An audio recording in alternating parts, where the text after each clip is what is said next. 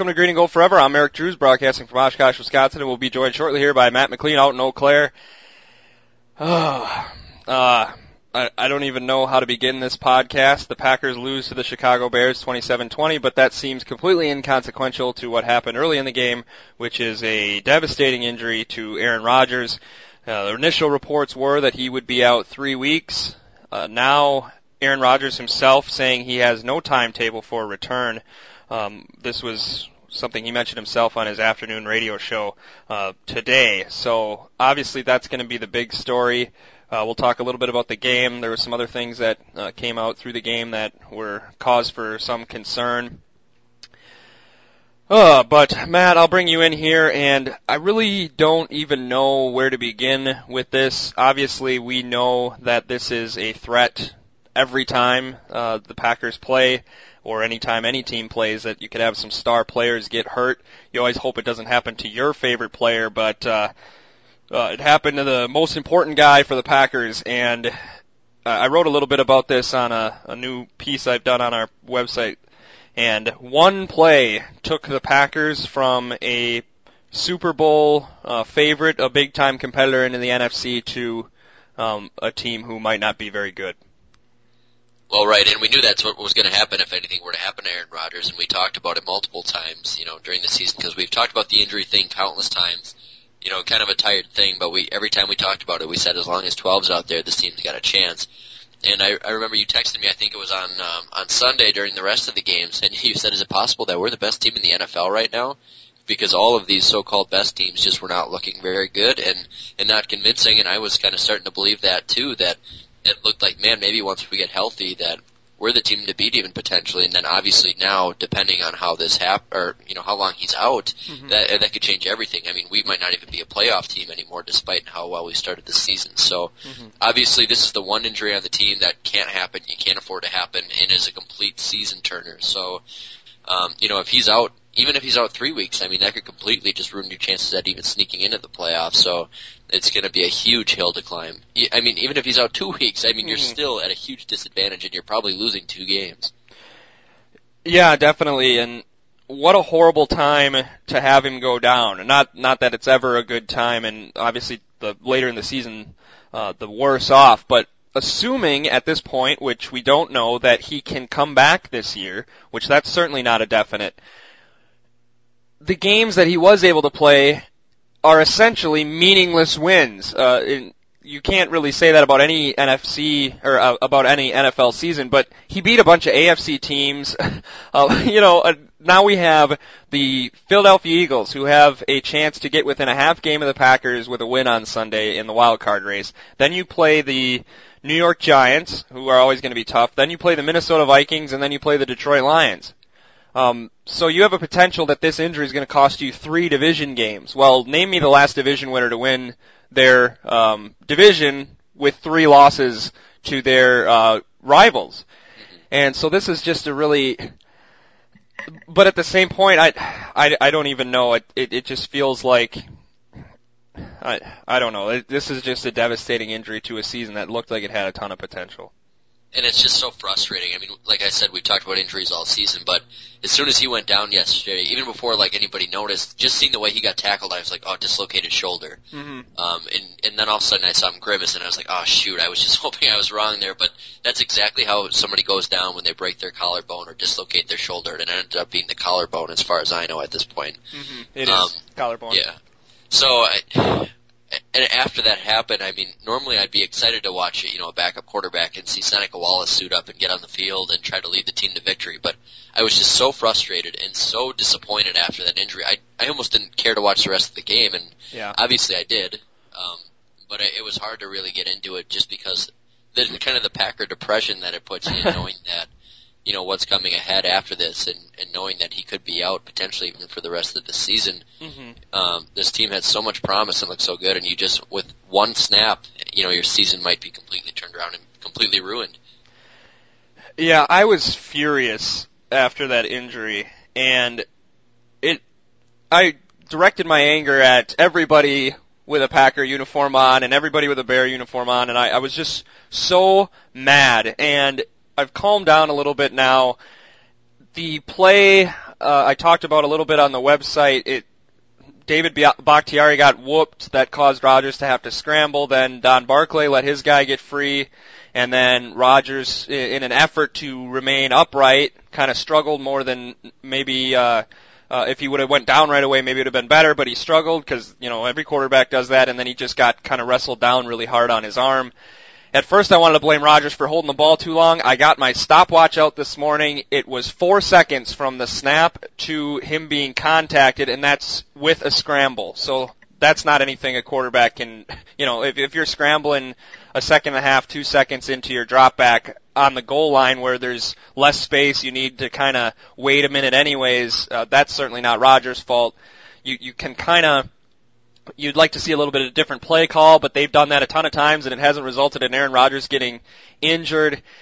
I think I was just most angry because since that 2011 loss in the playoffs, I have tried really hard to kind of be more realistic about the chances of the Packers. And last year, I didn't let myself, I still enjoyed the season tremendously, but I didn't let myself get caught up into believing that this was a Super Bowl team because I honestly didn't believe it. And as this season kind of went on and as I saw the rest of the landscape, I fell for it, hook, line, and sinker, that this team had another chance to win a Super Bowl. And I felt like I was not going to let that happen anymore from a fan standpoint. And then as soon as you start kind of believing in it, the whole thing just gets ripped right from underneath your feet. And I just felt like, gosh, sports just has a tendency to do that, where you just kind of watch and then you're hopeful and then you think, then you finally believe and then it all comes crashing down. And for some reason, that's supposed to be a fun experience for us fans to have that kind of, I guess, attachment to what is going on. But, oh man, it just almost felt like you were cheated after seeing what happened last night. Yeah, absolutely. And I'm like you. I was angry, but unfortunately, in my case, I had a sleeping wife, and I was the only one there. So I was just trying to direct my anger at something, but I didn't even know what I was mad at. I was definitely pissed off, but it's like, what am I even mad at? It was kind of like I'm just mad at the football gods and just the sport in general that this has to happen. And I think you're right. I mean, maybe it's one of the things that attracts us to sports because it's such a broad range of emotions that. When you're involved in it and you're so into it, it's something that you don't experience. Yeah. I mean, you can experience a loss like that and be crushed, but as opposed to in your real life, if you experience a real loss, you know, it's devastating. Where this obviously is a person you come back from. Sure. So I guess, yeah, maybe it is part of sports and it happens, and every team and every sport deals with this at some point. So, you know, we've been getting the devastating injuries over the last few years, but this is the biggest one so far. So, but, you know, again, on the bright side, if they can fight through this, if they can even get one win over the next 3 weeks, if that is, in fact, the timetable, mm-hmm. I mean, they might still be in a pretty good spot. You know, you're getting Randall Cobb back, you're getting Clay back, you know, you're getting some other guys back, too. So, mm-hmm. you know, just maybe the season's not completely lost, but it sure doesn't look bright right now. Yeah, and with the comments this afternoon of Aaron Rodgers saying he really doesn't have a timetable, I'm wondering if you almost play the wait-and-see game a little bit with him, because if they drop the game to Philadelphia, then they lose to the Giants. If it's not looking good for Aaron, I'm tempted to shut him down. I would not play him with a suspect collarbone for a 5-7 football team. No way would I do that. I know he's a competitor and he wants to prove his toughness, and I know he would never admit it, but that's always seemed to be an important thing to him ever since he got here, that he didn't want people to think that Brett was tougher than him. And if I was in his position, I would feel the exact same way after what Brett's done. And I think he would go back before a doctor would recommend it. And I know McCarthy always, to quote him, plays the high side of caution with injuries. But I would make the decision for him that if I'm 5-5, 5-6, you're done. I don't care if we go on a little bit of a run. I will sacrifice this entire season for risk of you re-injuring it and then basically shortening your career by 2 or 3 years. We don't want you to be Ben Roethlisberger where you're playing 13 games a season. We can't afford that. We're not good enough. It's too hard to rebuild, to be a team that good with how much money we've spent on Aaron and Clay. And so you might get some guys back. Finley just got IR'd today. Randall Cobb's still on that reassessment IR where they can bring him back. I say, and maybe that puts a lot of pressure on the guys now, but maybe they deserve some of that pressure, that if you don't win at least one of the next 2 games, Aaron's done. I don't care how healthy he thinks he is. Sure. Yeah, and this is one of those injuries that I guess I'm not sure what the fracture, I'm not sure what the liability for re-injury is at all. So, I mean, if he's healed up after 3 weeks and there's no difference to before and after, I guess I don't have a problem with him coming back, obviously, especially if we're only like 5-5. It's still definitely in the mix there. I mean, if we have to go 5-1 over the last 6 games, that's not completely unrealistic. Yeah.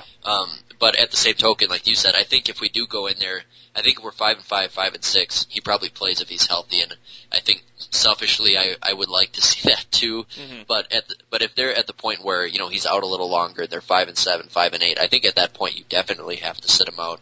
Mm-hmm. And I think to what you said, I think he'll definitely want to come back and finish the year, but I think it's up to the Packers to not allow that to happen. So we can cross that bridge when it comes, I guess. We'll see how long he's really out for. But if, you know, if we win one here or you know, in some way if we can win 2 games over the next 3 or 4 weeks, I think we're still in a spot where we could win the division or sneak in as a wild card. So I would imagine he'll be back.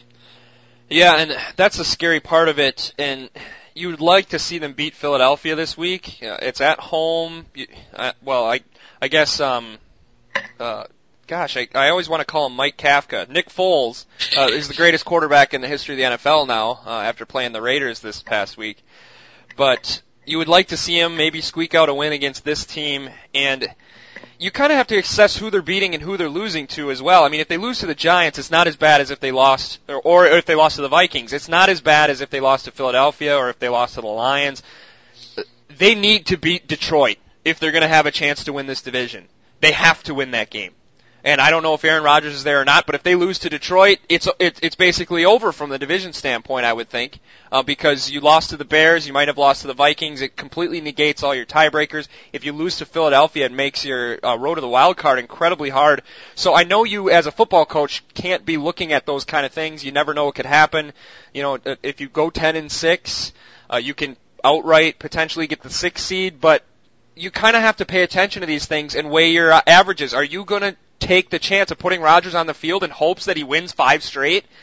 When you still have to play at Chicago, you have to host some really good quarterbacks. When it's pretty apparent still, even if Mike McCarthy wants to believe otherwise, that Dom Capers' defense isn't very good against good quarterbacks, you're really setting yourself up to have Rodgers press, to have your whole team press. I just don't think it's worth it. And having seen them the way they played against Josh McCown, it's completely renewed my lack of confidence in Dom Capers' defense to where, are they really a legitimate threat to stop Colin Kaepernick?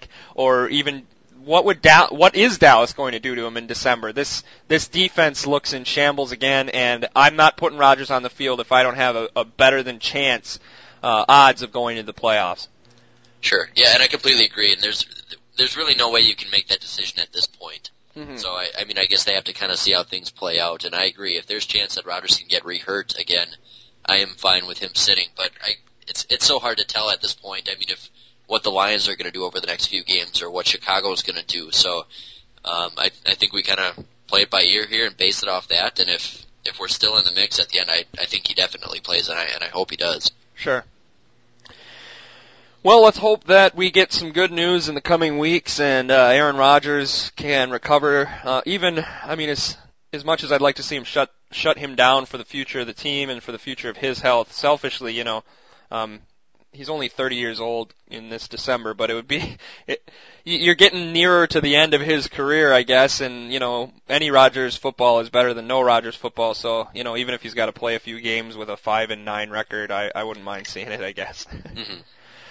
Okay, let's talk about the rest of the team a little bit, and I don't know how to really express this, but when I was going to work today, I was kind of thinking about this game, and it seems so harsh to say, but I almost didn't even want to call them a team after what we saw yesterday, and I know that they did some bright things, but I heard Tramon Williams on the radio just talking about, we believe in Seneca, and we'll rally around Seneca, and all of us have to step up. Rodgers getting hurt is like anybody else getting hurt. You just next man up. And I'm like, if you honestly believe that, you're completely delusional.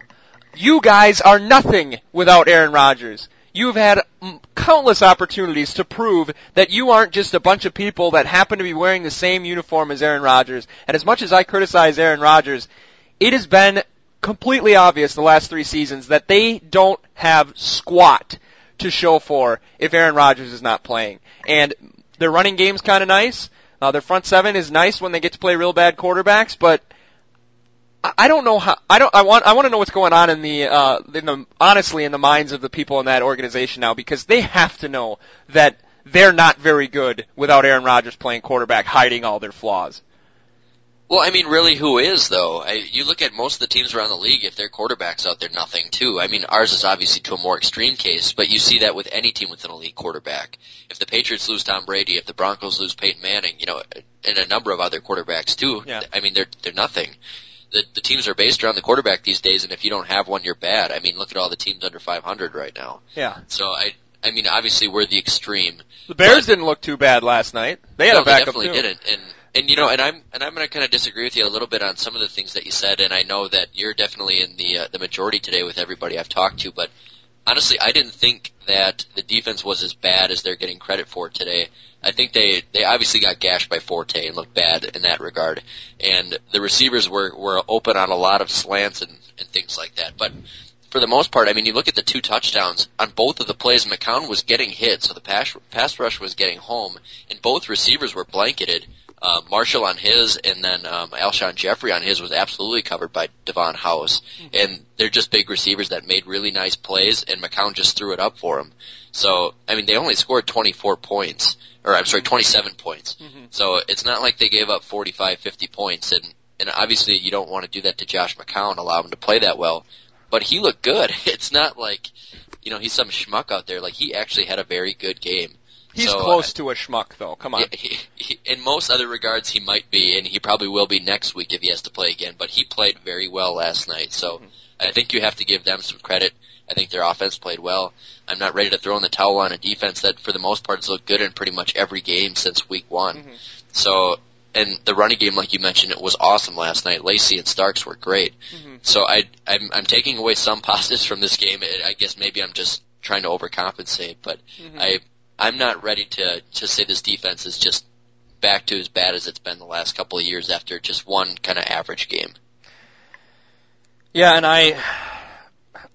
I can't agree with that, and I know I've kind of said my piece, but you say people have said that Josh McCown played well last night, but how come these guys who can't play well against anybody else always seem to play well against Dom Capers? I mean, we've seen career days from Christian Ponder, and we've seen some effective games from just some other not very good quarterbacks. I mean, even guys like Blaine Gabbert and John Skelton and things like that have been almost awful, can't even get a first down against other teams, and they're able to go on long, sustained drives against Dom's team. I mean... we've seen this enough where everybody has an okay game against Dom Capers' defense. And now Aaron Rodgers has protected this defense somewhat in years past, in that a lot of the turnovers that were forced, even when the defense was atrocious, like in 2011, were all caused because they were terrified of the Packers getting the football back without them scoring points. Mm-hmm. And so now teams literally can play the Kansas City Chiefs offense, or a very conservative offense like the Bears played last night, and just get first down, first down, first down. They had a 9-minute drive to end the game yesterday. And really it didn't even seem that hard. And this is with Josh McCown. What is Tony Romo going to do to this team? What is Eli Manning going to do to this team? What is the greatest quarterback of all time, Nick Foles, going to do to this team on Sunday? There's no fear of the Packers with Dom's defense, and that running game's not going to scare anybody. And I know a lot of people have said the running game is, you know, the running game has been awesome. They're number one in the league right now in yards per carry. They're number two in total rushing yards. They've been phenomenal. But how many championships does Adrian Peterson have? And how many did the Rams win in the 1970s when they were steamrolling everybody? How many did Barry Sanders win? A really good running game has not really accumulated any kind of credentials over the years. So I think they're not schmucks, and I was a little harsh on that, but holy smokes, do you lose almost everything that teams are afraid of once Aaron Rodgers is gone. And I know that's probably a lot of different teams, but we saw New England go 11-5 with a Matt Castle, and we've seen Indianapolis. Well, Andrew Luck's good, but I don't know. I I'm just angry. I'm still angry, so I guess I'll ramble a little bit today. Yeah, and I agree with you. I still don't think this defense is great by any means. I guess I'm just trying to say they're better than they've been. I don't even know if they're good, I guess is what I'm saying. Right, yeah. But, I mean, we both obviously have wished that Dom Capers was not our defensive coordinator for a couple of years now, and I think most Packer fans have, so I'm right with you there. And in terms of the running game, you know, it's not something that's won championships lately, you're right. You know, ever, really. I mean, it's maybe enough to carry us to, you know, to a win or two over the next couple of weeks. It's definitely a big asset if we have Aaron Rodgers with it, but by itself is obviously not enough. Mm-hmm. So, you know, I think that we're different from the Patriots and some of those teams in the fact that we have Seneca Wallace as our backup quarterback. Mm-hmm. And I think that puts us at a disadvantage. And maybe that's something we can talk about too, is what kind of steps the Packers have to take next, because you would think they have to bring somebody else in. Well, they passed on Matt Flynn today. He cleared waivers without anybody making a claim on him, and it sounds like they're not very interested. Obviously, the kind of the crazy scenario that we've joked about a lot of times is not going to happen, and that's Brett Favre. Bus Cook insisting that Favre is retired. It's funny to hear Bus Cook just throw these nuggets out constantly about, oh, Brett's in the greatest shape of his life. Brett's better than half the players in the league. And then as soon as he actually does have opportunities to come back, Bus is like, I was just joking. But, you know, whatever. Man, I know it's just a pipe dream, and that would be so much fun. I was never the hugest Brett Favre fan compared to, I think, most of the Packer fans out there, and I was kind of sour at him when he left, and I'm still just kind of getting over it. But as somebody who's on my side of the fence, it would be awesome to see number 4 run out of the tunnel one more time or two more times. Mm-hmm. I don't care if we lost both the games. I mean, that would just be the ultimate experience for all Packer fans.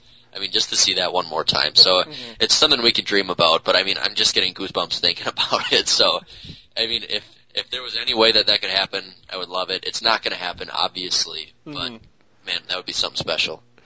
Yeah, I mean, that would be so much fun, although, and I shouldn't even laugh about it because it would be horrifying if it happened, but I just envision, like, it being like a Saturday Night Live skit or some kind of bad, like, comedy movie where he comes out and there's the fanfare and everybody's going nuts, and then on the first snap he, like, gets carted off and getting a concussion on, like, tripping on a handoff or something.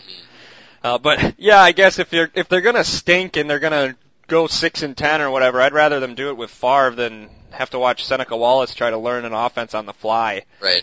And I guess a major thing that we were fearful about during the offseason was their weird quarterback handling and having 3 guys in camp and then saying, oh, they obviously don't want Graham, so it's going to be Coleman or Vince Young. And then they're like, nope, neither of these guys are going to cut it either. They completely revamped their entire quarterback core behind Rodgers, and now it's coming back to bite him a little bit. And I know Seneca Wallace has some experience as a backup, but I didn't get a chance to rewatch the game, but from the stuff I noticed when they actually did give kind of some wide shots and when they did decide to pass, it maybe they were just being conservative or whatnot, but it looked like they completely butchered their own offense once Seneca Wallace got in there, and that's somewhat understandable, but if you don't trust this guy to do what you do, why the hell is he your backup quarterback? Right, and it's frustrating to know that, you know, you have nobody on your team that went through training camp now at the quarterback position that's actually had some time with his offense. I mean, he's been on the team for 7 weeks, but that's not a lot in, I guess you could say, quarterback weeks. I mean, he's got to learn everything. Yeah. And, I mean, he's got experience, but I don't know how he can be expected to not only pick this up so quick, but, you know, the offense was completely changed. And like you said, if you can't trust this guy to run your offense, why is he your backup? I mean, there's 100 other guys out there that are probably at about the same skill level as he is. Mm-hmm. Yeah, I guess you pick up somebody who you think can at least get close to running your offense, but he just looked pretty inaccurate and not really prepared to step in there. And I guess you never really are as Aaron Rodgers' backup, but it was kind of a rude awakening. So maybe with a week of you know, starters reps under his belt and watching more game film, he'll be a little bit more impressive this week in a potentially winnable game, but it was not pretty. Yeah, and that was kind of the most concerning thing, was with how little they seemed to trust him to do anything when, you know, in the past, the Packers have not had many of these situations in the entirety of our watching the team for the last 2 decades, but I instantly remembered the game when Rodgers left with a concussion in 2010, and being frustrated by it at the time, but at least somewhat understanding it, because McCarthy's always had this kind of ego about what their offense does, and just seeing them do nothing with Seneca Wallace. He threw like two passes beyond 10 yards, I think was the stat I heard. When Matt Flynn got in there, he had like 5 career pass attempts, and he's trying to throw right down the seams into double coverage. On 4th down and 1 with the game on the line, he throws a Hail Mary, or he throws a fly route to Greg Jennings. So clearly they trusted him to run their stuff, even if they didn't expect the same results. And the fact that they didn't trust Seneca in the least to run their normal offense makes me think that they think of him not as even a guy who can just tread water. They think of him as an outright liability, and then that brings the question again, why is he on your team at all if you don't think he can play? That's what backup is there. He's not just there because you need somebody to make sure that people don't get tangled in the cords. Yeah, and how does this not make Matt Flynn a better option is what I'm kind of curious about, because we've obviously seen him come in there. They obviously trusted him. He knows the system, and he's proven it on a game day. Granted, it was only 1 week. And he played real good in that New England game. He played great in both starts. That's true, yeah. So he had 2 good games as a starter.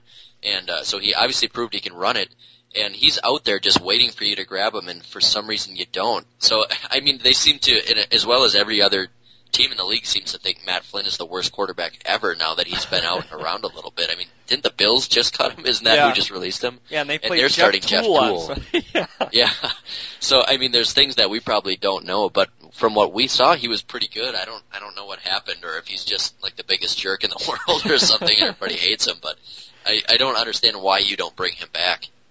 Yeah, I don't know. Maybe he just talks about his national championship all the time, and people just go, oh, you had 2 losses, bro. Shut up. I don't know. Yeah, you would like to see him, give him a chance or something, but how can, one of the rumors I heard is that his arm is injured a little bit this year, so that's why he's not playing as well, but how could he be worse than Scott Tolzien? Yeah. I mean, he wasn't even good at Wisconsin sometimes, and I just don't understand. It's almost like Ted just wants to prove a point. Like, yeah, I'll turn Miles White into Randall Cobb. Yeah, Michael run the exact same plays in the red zone, even though we have Andrew Corliss and Miles White and Jarrett Boykin playing. It's like they just want to prove their system works so badly that I don't care. You can still reap all the benefits and go out and get somebody. You'll still get credit for making smart free agent moves and for making desperate moves in desperate times. Right. If it blew up in their face, if they went out and made a reach for a quarterback and it blew up in their face this season, would anybody think less of either of those guys? I think even if it blew up, I think people would think more because it would show that they're finally willing to maybe swallow their pride a little bit and go against, you know, what they normally do. But, I mean, we desperately need it, obviously. I mean, even if especially if Seneca goes down, maybe you're okay with Seneca being your starter, but what if he's out? You're really going to play Scott Tolzien? Mm-hmm. You've got to have at least another option. I think they definitely should be suiting up 3 quarterbacks on for the next few weeks when Rodgers is out and Tolzien is not your backup. So, yeah, I don't know what to say. I mean, if they do something, I would be very, very appreciative, but I highly doubt they will somehow. Well, yeah, I don't think they will either. But how do you not though? I don't know. I don't understand. It feels like they don't understand how important the quarterback position is to this team, and maybe they're just throwing in the towel, but how can you play Seneca Wallace? How can you go to sleep at night? I don't know about you, but pretty much when you're at work, the only thing you could say when you're putting together something or you're implementing a plan is, if this doesn't work, I can at least sleep good at night knowing that I tried. I did what I thought was the best idea. And how the hell can they think that this is the best option available to them right now? It doesn't make any sense. It's making me, when you're talking about that, it's kind of making me feel like how the Monday night announcers freaked out when Josh Freeman played the other day for the Vikings or the other week. Yeah. And they were kind of talking about, you've got players out there playing injured, like, you know, James Jones comes to mind, or Clay Matthews when he gets back. You have players out there laying it on the line playing injured, and you're putting Seneca Wallace out there at quarterback. Yeah. So, I mean, you've got everybody doing everything they can to win, and it's nothing against Seneca Wallace. I mean, he's probably a great guy, and he's trying as best as he can, and who knows, maybe he'll have a good couple of weeks. But I would just like to see the front office maybe contribute a little bit more when the rest of these players are trying their best to win games and, you know, put them in a better position to help them win the games. Well, and especially if everybody has these visions of a grand comeback at the end of the season where everybody gets healthy and everybody steamrolls into the playoffs and they're the hottest team going and they whoop up on all these susceptible leaders in the NFC, if they can't tread water, for lack of a new term that I just used, if they can't tread water a little bit here, how easy is it going to be for Clay Matthews to be like, maybe you should take the pins out next week, doctor. Yeah. I don't think my thumb's ready. Or Randall Cobb saying, you know, I'm not ready to go yet. And who the heck could blame them? They're not stupid. Why would you jeopardize? These guys are in their, Clay Matthews is what, like 27? Randall Cobb's like 23 or 4. Why the heck would you risk the rest of your career for a season that is lost? I don't care the rhetoric that Mike McCarthy has. I don't care what Tramon Williams says about their confidence in the team. They're not stupid. If Seneca Wallace isn't tons better than he was on Monday night, this team doesn't have a chance. It's over for this year. And I can't blame them for throwing in the towel. I would do the same thing. I've done it. I've done it now, and I have nothing on the line other than my Sunday afternoons.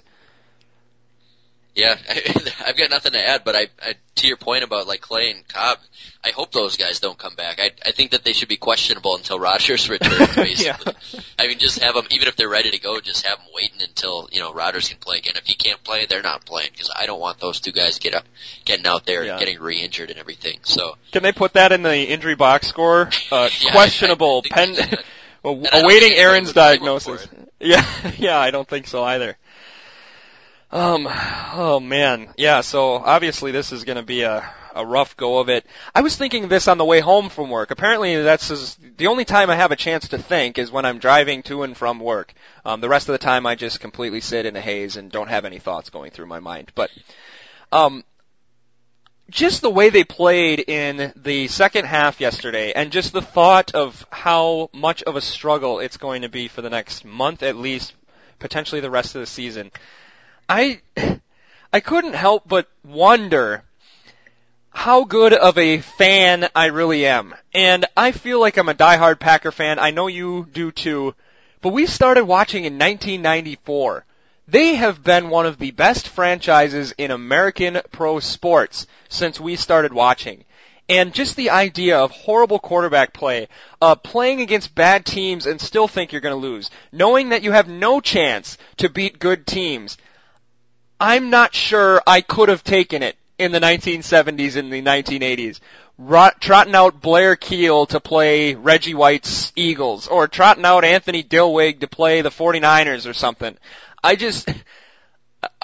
hope I don't have to find out, and I'm sure that, you know, we'll find out eventually, because this string of great quarterbacks is not likely to continue for, you know, 80 years or whatever, but I don't know about you and you, if you've thought about it on this level, but the thought of what's going to happen the rest of this season and how much frustration it's going to create every Sunday is just something I'm not looking forward to. And I'm going to stick through it, but the thought of that happening for 25 years is so overwhelming that I don't know if I could have done it. That's funny that you bring that up, because I had the same thought kind of cross my mind while I was watching the game last night, because as I mentioned, like kind of when we started talking, I started to get a little disinterested after Rodgers hurt, just because I was so, you know, depressed about it and so upset. And I was sitting there kind of watching the game, but not, you know, in my normal focus and everything. And It's like, man, how spoiled are we that we've seen such, you know, good teams over the last 20 years that, you know, when something like this happens, I mean, there's Jacksonville Jaguar fans out there who watch every single game, and I'm pissed off because our quarterback got hurt, and we're still probably better than Jacksonville, even with Seneca Wallace in the game. Mm-hmm. So, I mean, you're right, it's going to happen eventually. I mean, we're not going to be a playoff team every year for the next 70 years. We're going to have bad teams. It's it definitely is going to test the fandom of the Packer fans out there, but I think the majority of the fan base is pretty strong. You'll definitely lose some of the stragglers when things like that start to happen, but I can't see any scenario where I'm not still watching every game on Sundays, just probably with a little less enthusiasm, maybe.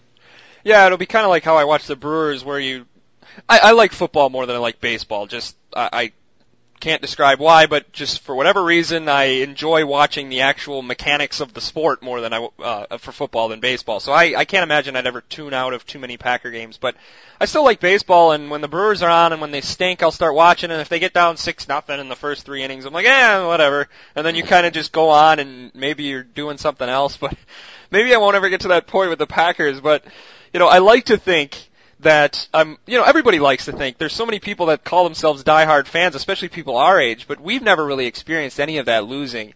And really it was two seasons, and there were, I know we watched all the games in 2005 and 2008 when they had double-digit losses, but you know, there was far less enthusiasm across the board in this state for Packers football when they were 5-8 or, oh yeah, you know, we bought tickets to that Texans game for $38 3 days before the game. I mean, that would be impossible to do right now.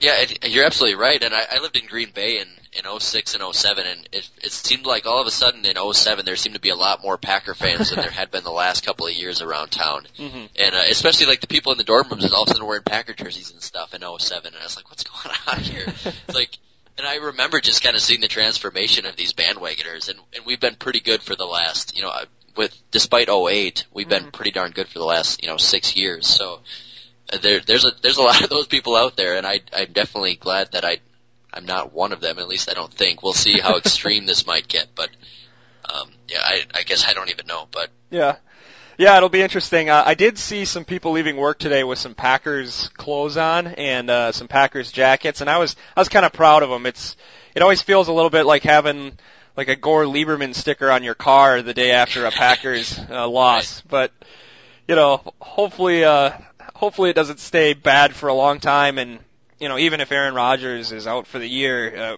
I'm reasonably confident that he'll be back next year and he'll still be pretty darn good. So we'll just have to test our fandom a little bit in the next coming weeks, and maybe when Rodgers comes back, people like me who complain about him holding the ball too long will gain an all new appreciation for just how damn good this guy is. All right, well, I guess we can talk about the rest of the NFL. Obviously, the season doesn't matter. Who cares about the other teams? Now that the Packers stink, we're going to take our ball and go home. We're not, but that's how it kind of feels like you want to do. The Kansas City Chiefs, I actually got a chance to watch them play out of the Buffalo Bills, and it was incredibly frustrating for me, who's sort of a Bills fan and sort of irritated by Alex Smith, to watch the Kansas City Chiefs kind of have another slow, monotonous win over the Bills, basically created entirely by horrible decisions by a undrafted rookie free agent quarterback. I don't know if you watched that game, Matt, but are your thoughts any different about the now 9-0 Kansas City Chiefs? Well, not really. I mean, it was obviously a sloppy game, but that might have been one of the worst games they played all year, too, and they still won. I mean, granted, it was given to them, basically, but I predicted this team to go to the playoffs, and I'm happy that it looks like it's going to come true, but I'm still not saying this is a great team by any means. I mean, they're winning games, their defense is very good, but they are what they are, and I don't think anybody's surprised that they won in a slop fest against a bad team. Yeah. That doesn't surprise me at all. They're still the same team that I think we all think they are, and they're probably going to lose in the playoffs pretty early, but it's still impressive. Regardless of who you play or how you play it, it's still pretty darn impressive to go 9-0. Oh, yeah, without a doubt. Yeah, 9-0 is never anything you should have to try to explain away as a fluke. I mean, it's hard to win one game, as the Packers found out yesterday against a backup quarterback at home. You know, to win 9 in a row is pretty impressive. I was going to post something about this either on the website or the Facebook page, just because I thought it was an interesting factoid. The Chiefs are a weird 9-0 team, and people are trying to assess them, and who came to mind for me is the 2008 Titans, and I don't know if people remember them, but they had Kerry Collins at quarterback. They started 10-0, they finished 13-3, and won the 1 seed in the AFC, and then lost to the rookie Joe Flacco-led Baltimore Ravens in their first playoff game, 13-10, and one of my favorite low-scoring slobber-knocker playoff games of recent times. But statistically, I had them side by side. The Chiefs of today are almost complete clones of that Tennessee Titans team. They both have a very good defense. They've forced a ton of turnovers. Their passing game has been conservative, which I always assess as code for not all that good. Kerry Collins' stat line is about the exact same as Alex Smith's, with a little lower completion percentage, but the unifying thing is that the Titans, in their 9-0 start, had an opponent win-loss record of 34-47. The Chiefs' opponents are a combined 28-49 so far this year. So, not anything to apologize for. They're still 9-0, but it's interesting that there has been a recent precedent for a team like the Kansas City Chiefs, and things didn't turn out all that well for them. That's funny. I don't remember that Titans team at all.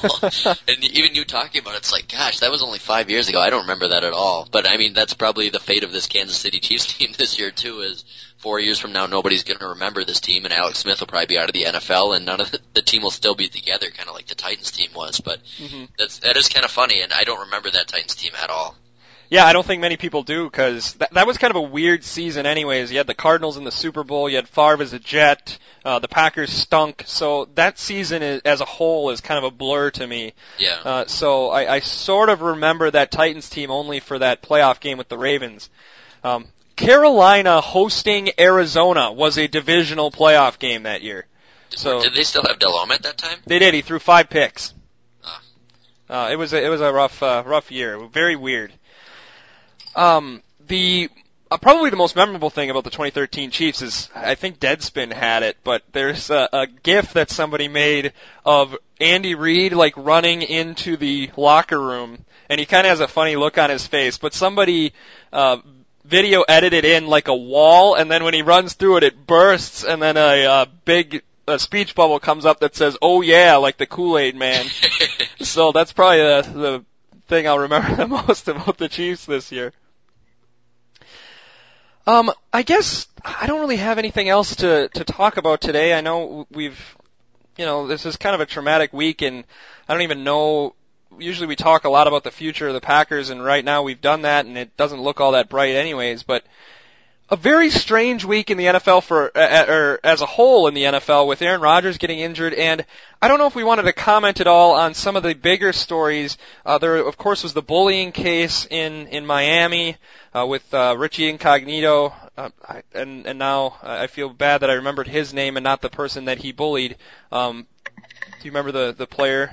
Martin. I can't remember his first. Jonathan Martin, is it? Yeah, well, it's something Martin, yeah, and so now that just kind of is the whole thing where you're not supposed to remember the perpetrators, you're supposed to think of the victims, but unfortunately that's not how it works all the time. And then also the 2 very scary incidents involving head coaches, so do we want to comment on either of those? Sure, and it is Jonathan Martin. Okay. I guess we can real quick. So I guess on the first one, I mean, if you've been listening to Sports Talk over the last 2 days, you've heard every single angle of this. Nothing new has really come out of it, but to me, I guess it just seems like we're still waiting on some more things to come out with this, because from what it sounds like, everybody is backing Incognito within the locker room and in the league, and everybody from the outside thinks he's the worst guy in the world, and it sure seems like that from his comments.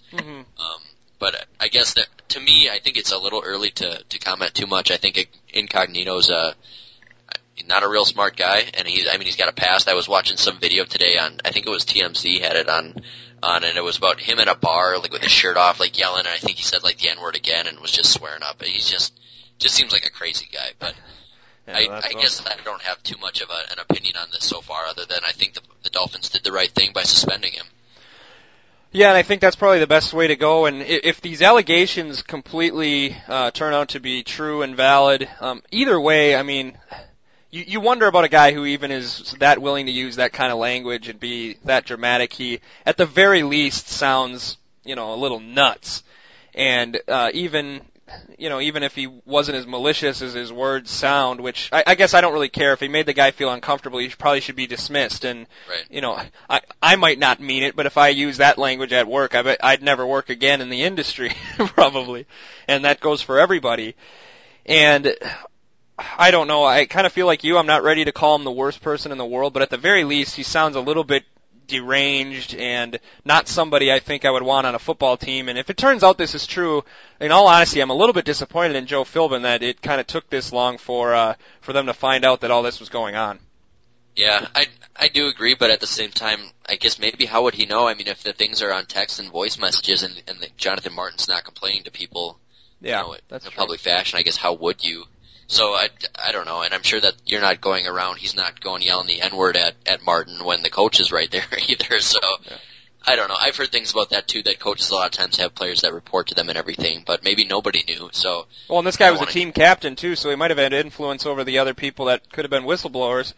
Yeah, absolutely. And as I mentioned, it seems like everybody in that locker room is backing Incognito as well on this. So I think it's a little early, and I think we'll hear some more info that'll kind of give us some more concrete opinion on this, but I guess I don't have anything fresh to add to the topic at this point.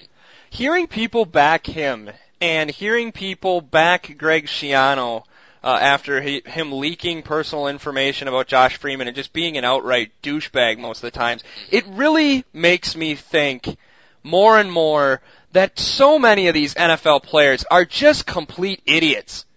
And I don't know if you feel that way, but sometimes, like, it's kind of a sidestep, but a lot of times you hear fans who are just so excited when they get to meet a player, and, oh, don't you want to meet this player? I want to talk to this guy. And I sound like a total jerk, and maybe I am, but I never have any desire to meet any of these really NFL players. I like to comment on things and talk about them, and some of them I admire, and a lot of them I think are really solid guys, are really smart, have good backgrounds, but there's some that just seem like dopes, and I'd kind of rather just keep my distance, and I'll enjoy what they do as a craft, and I hope everything goes well for them, but once you kind of learn about, not all of them, most of them are probably great, but some of them that you learn about, like Richie Incognito, maybe some of the people backing him, some of those people in Tampa Bay, you're just like, some of these guys are just, you know, if they weren't really good athletes, you'd wonder what their lives would be like. Right.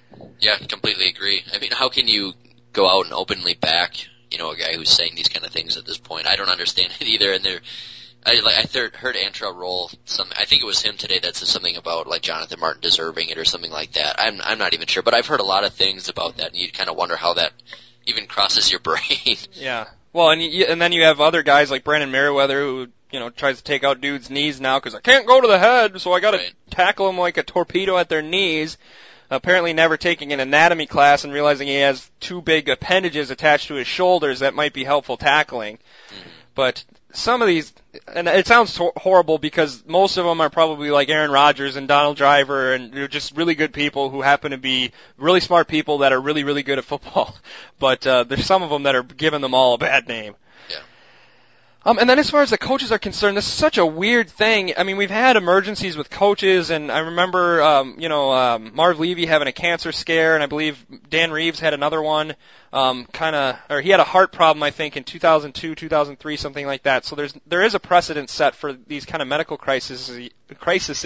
But both of these guys, John Fox needing a heart procedure, which I guess was somewhat planned for him, but we didn't know about it, and then potentially a stroke of some kind for Gary Kubiak.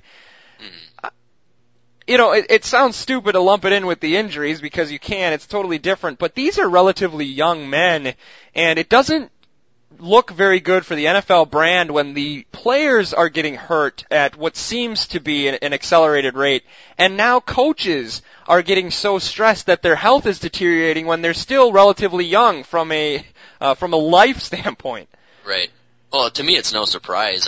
I mean, look at just like a regular manager in a business, that they don't have the whole media scrutinizing what they do, and a lot of those guys have heart issues and stuff too. Mm-hmm. Whereas, you know, these NFL coaches are putting in 12-hour days, and everybody's scrutinizing their every move, and it's really the only position in the country where everybody thinks that they can do it better than you can, you know, when they're watching the games. And, you know, if you get fired, everybody on your staff is fired. I mean, there's so much pressure that goes with this. And then on top of that, you know, you're a 50, 60-year-old man. Yeah. So, I mean, it just kind of seems like the stars are aligned for just like a ton of medical issues with these guys. And I'm almost surprised it doesn't happen more. Mm-hmm. The weirdest thing to me, at least, though, is it seems like a lot of these things over the past few years, whether like basketball coaches or NFL coaches, there seems to be a lot of issues with dehydration. Mm. And it seems to be a lot of coaches that end up in the hospital because they're dehydrated. And I don't quite understand that. I guess you don't usually see coaches just sipping on a water bottle during the game or anything, but you would think that would be something that's pretty easily manageable, even if you're stressed out. Well, if they're 50 or 60, then undoubtedly when they first learned football, they had one of those stupid high school head coaches that are like, you're going to run 84 miles and you can't drink water till you finish. Mm-hmm. So I don't know. That is kind of weird, though, that, you know, you would think they would be more in tune to kind of their personal wellness, I guess, that they would, you know, be a little bit more careful. But, you know, they make so many sacrifices. I don't know about you, but working on homework or working now on, you know, your job, that you can go hours without eating or drinking, and all of a sudden you'll be driving home and you legitimately can't remember the last time you ate or had like a bottle of water or something. And so I can't imagine what it's like working 18-hour days, 7 days a week. Yeah. So obviously, well wishes to both of those guys and to all the other seemingly walking wounded and stressed out, and everybody in the NFL. It's kind of a, I don't even know. It's a very weird time right now for the NFL. It's definitely not crumbling, but you have the concussions and you have, this Richie Incognito thing. It's like all of kind of the things that football has held sacred: hard work, sacrifice, toughness, being, having a locker room where you're one of the boys. What stays in the locker room, or what happens in the locker room, stays in the locker room. Coaches working long hours, hard hits. It almost seems like every single thing that the NFL has filled with their Vince Lombardi tapes and their John Facenda highlights for years and years are all kind of almost being challenged by the circumstances this year. Right, it's definitely a crossroads. I mean, it seems like these last 2 years, every single issue has come up, and they're going to have to deal with it. So, depending on how they deal with these things, it could definitely change, the future of the league. So, They've done a pretty good job so far keeping things pretty much status quo. But if these kind of things keep happening, it's going to keep challenging the league to have to do something about. Who would have thought that bullying would have been an issue in the NFL? You just don't even think about that. So, I'm sure they'll address it, and they'll probably throw millions at bullying programs in schools and things like that. Yeah. But, it just, like you said, it seems like every single thing that could be an issue has been an issue. Yeah, and it's, I don't know if it's affected you at all. It's just, I still love football, and for some reason, I decided to watch the entire Texans-Colts game on Sunday night, and despite what happened to Gary Kubiak, which put a huge damper on everything, it was just such a fun game, and you really didn't expect it to be any good at all. And, that Dolphins-Cincinnati game was really good, and so I still enjoy watching football, but the more these things keep happening, it kind of feels less fun sometimes, and I don't know if it's us being more aware of things and being adults, or living in modern culture where information is so available. But I don't know about you, but some weeks, especially after your star quarterback gets hurt, I'm not really looking forward to this weekend at all to watch football, and that's kind of a weird position to be in. Yeah, I completely hear you. Everything like this that happens, just kind of chips away a little bit, I think, at how we all view the game. So I completely agree with you there. All right, well, I think we can probably stop talking. We've talked about just about everything here, and I'm still kind of angry about what happened, but it's not really anybody's fault. It just is. Although I did blame people on the website, but it was not nobody meant it to happen. It's just that kind of irritated by Ted still using the cheapest and the youngest people he can find, and McCarthy seemingly not recognizing how good his run game is. Those are kind of my big concern, or my big complaints that I said led to the Aaron Rodgers injury, which I call it a quick slant because I write it before I think about it. So hopefully you'll give me a little bit of a grain of salt if you're reading that. If you want to get in contact with the show and comment on any of the number of things we talked about today, you can go on our Facebook page. That's probably the best place to do it. We've been much more active on there lately and have some really good conversation going all throughout the week. So definitely stop by there. That's Green and Gold Forever Podcast on Facebook. You can also go to our website, which is www.greengoldforever, that's the number 4.podbean.com. Probably didn't have to give the www. That's probably the most well-known thing in the world right now, but whatever. You can also email us at greenandgoldpodcast@gmail.com, and we'll try to respond to you as well.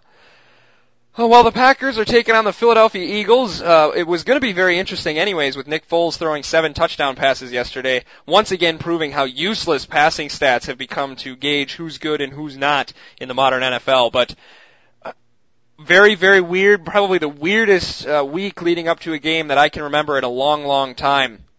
What are your expectations for Sunday, and not only will the Packers win?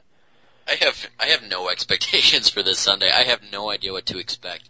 Honestly, the Eagles have been so hit and miss, and now the Packers, we haven't seen the Packer team that's going to be taking the field on Sunday yet. So I wouldn't be surprised if the Packers won, a low-scoring game like 24-17, and I wouldn't be surprised if they lost 42-10 either.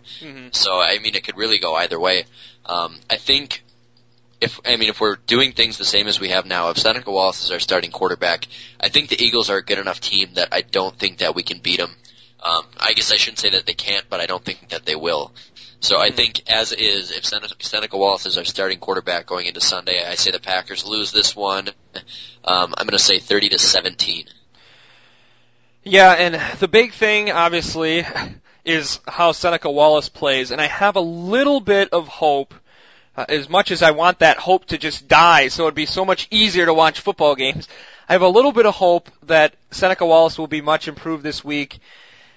If you remember, Flynn came in that Aaron Rodgers concussion game, and he was horrible. They lost 7-3. They couldn't do hardly anything. The only real threat they had ended in an interception in the end zone, and it was just completely brutal. And we were all thinking, you know, this is going to be the worst, and this guy can't play, and what are they going to do if they don't have Aaron Rodgers? And then he got a full week of practice, and he went to Foxborough to play the Patriots, and he matched Tom Brady throw for throw. And I think we don't have quite as good a supporting cast as we had in 2010, but there's still some good guys out there. You still have Jordy, you have James Jones. With a full week of practice, I think that Seneca Wallace will be much better than he was on Monday night. I don't know if that's going to be good enough to win. I think that the Eagles are a scary matchup with what they do against the Packers. They certainly have enough weapons to put a ton of pressure on Dom's defense, and the fact that Seneca Wallace is playing quarterback means that they're going to be absolutely fearless. So I think it's going to be close, but I think it's going to be very similar to how it was on Monday night. I'm going to say 24-17 Eagles. Okay, Matt, is there anything else that we didn't get a chance to cover that you want to throw in real quick? No, I think we covered pretty much everything.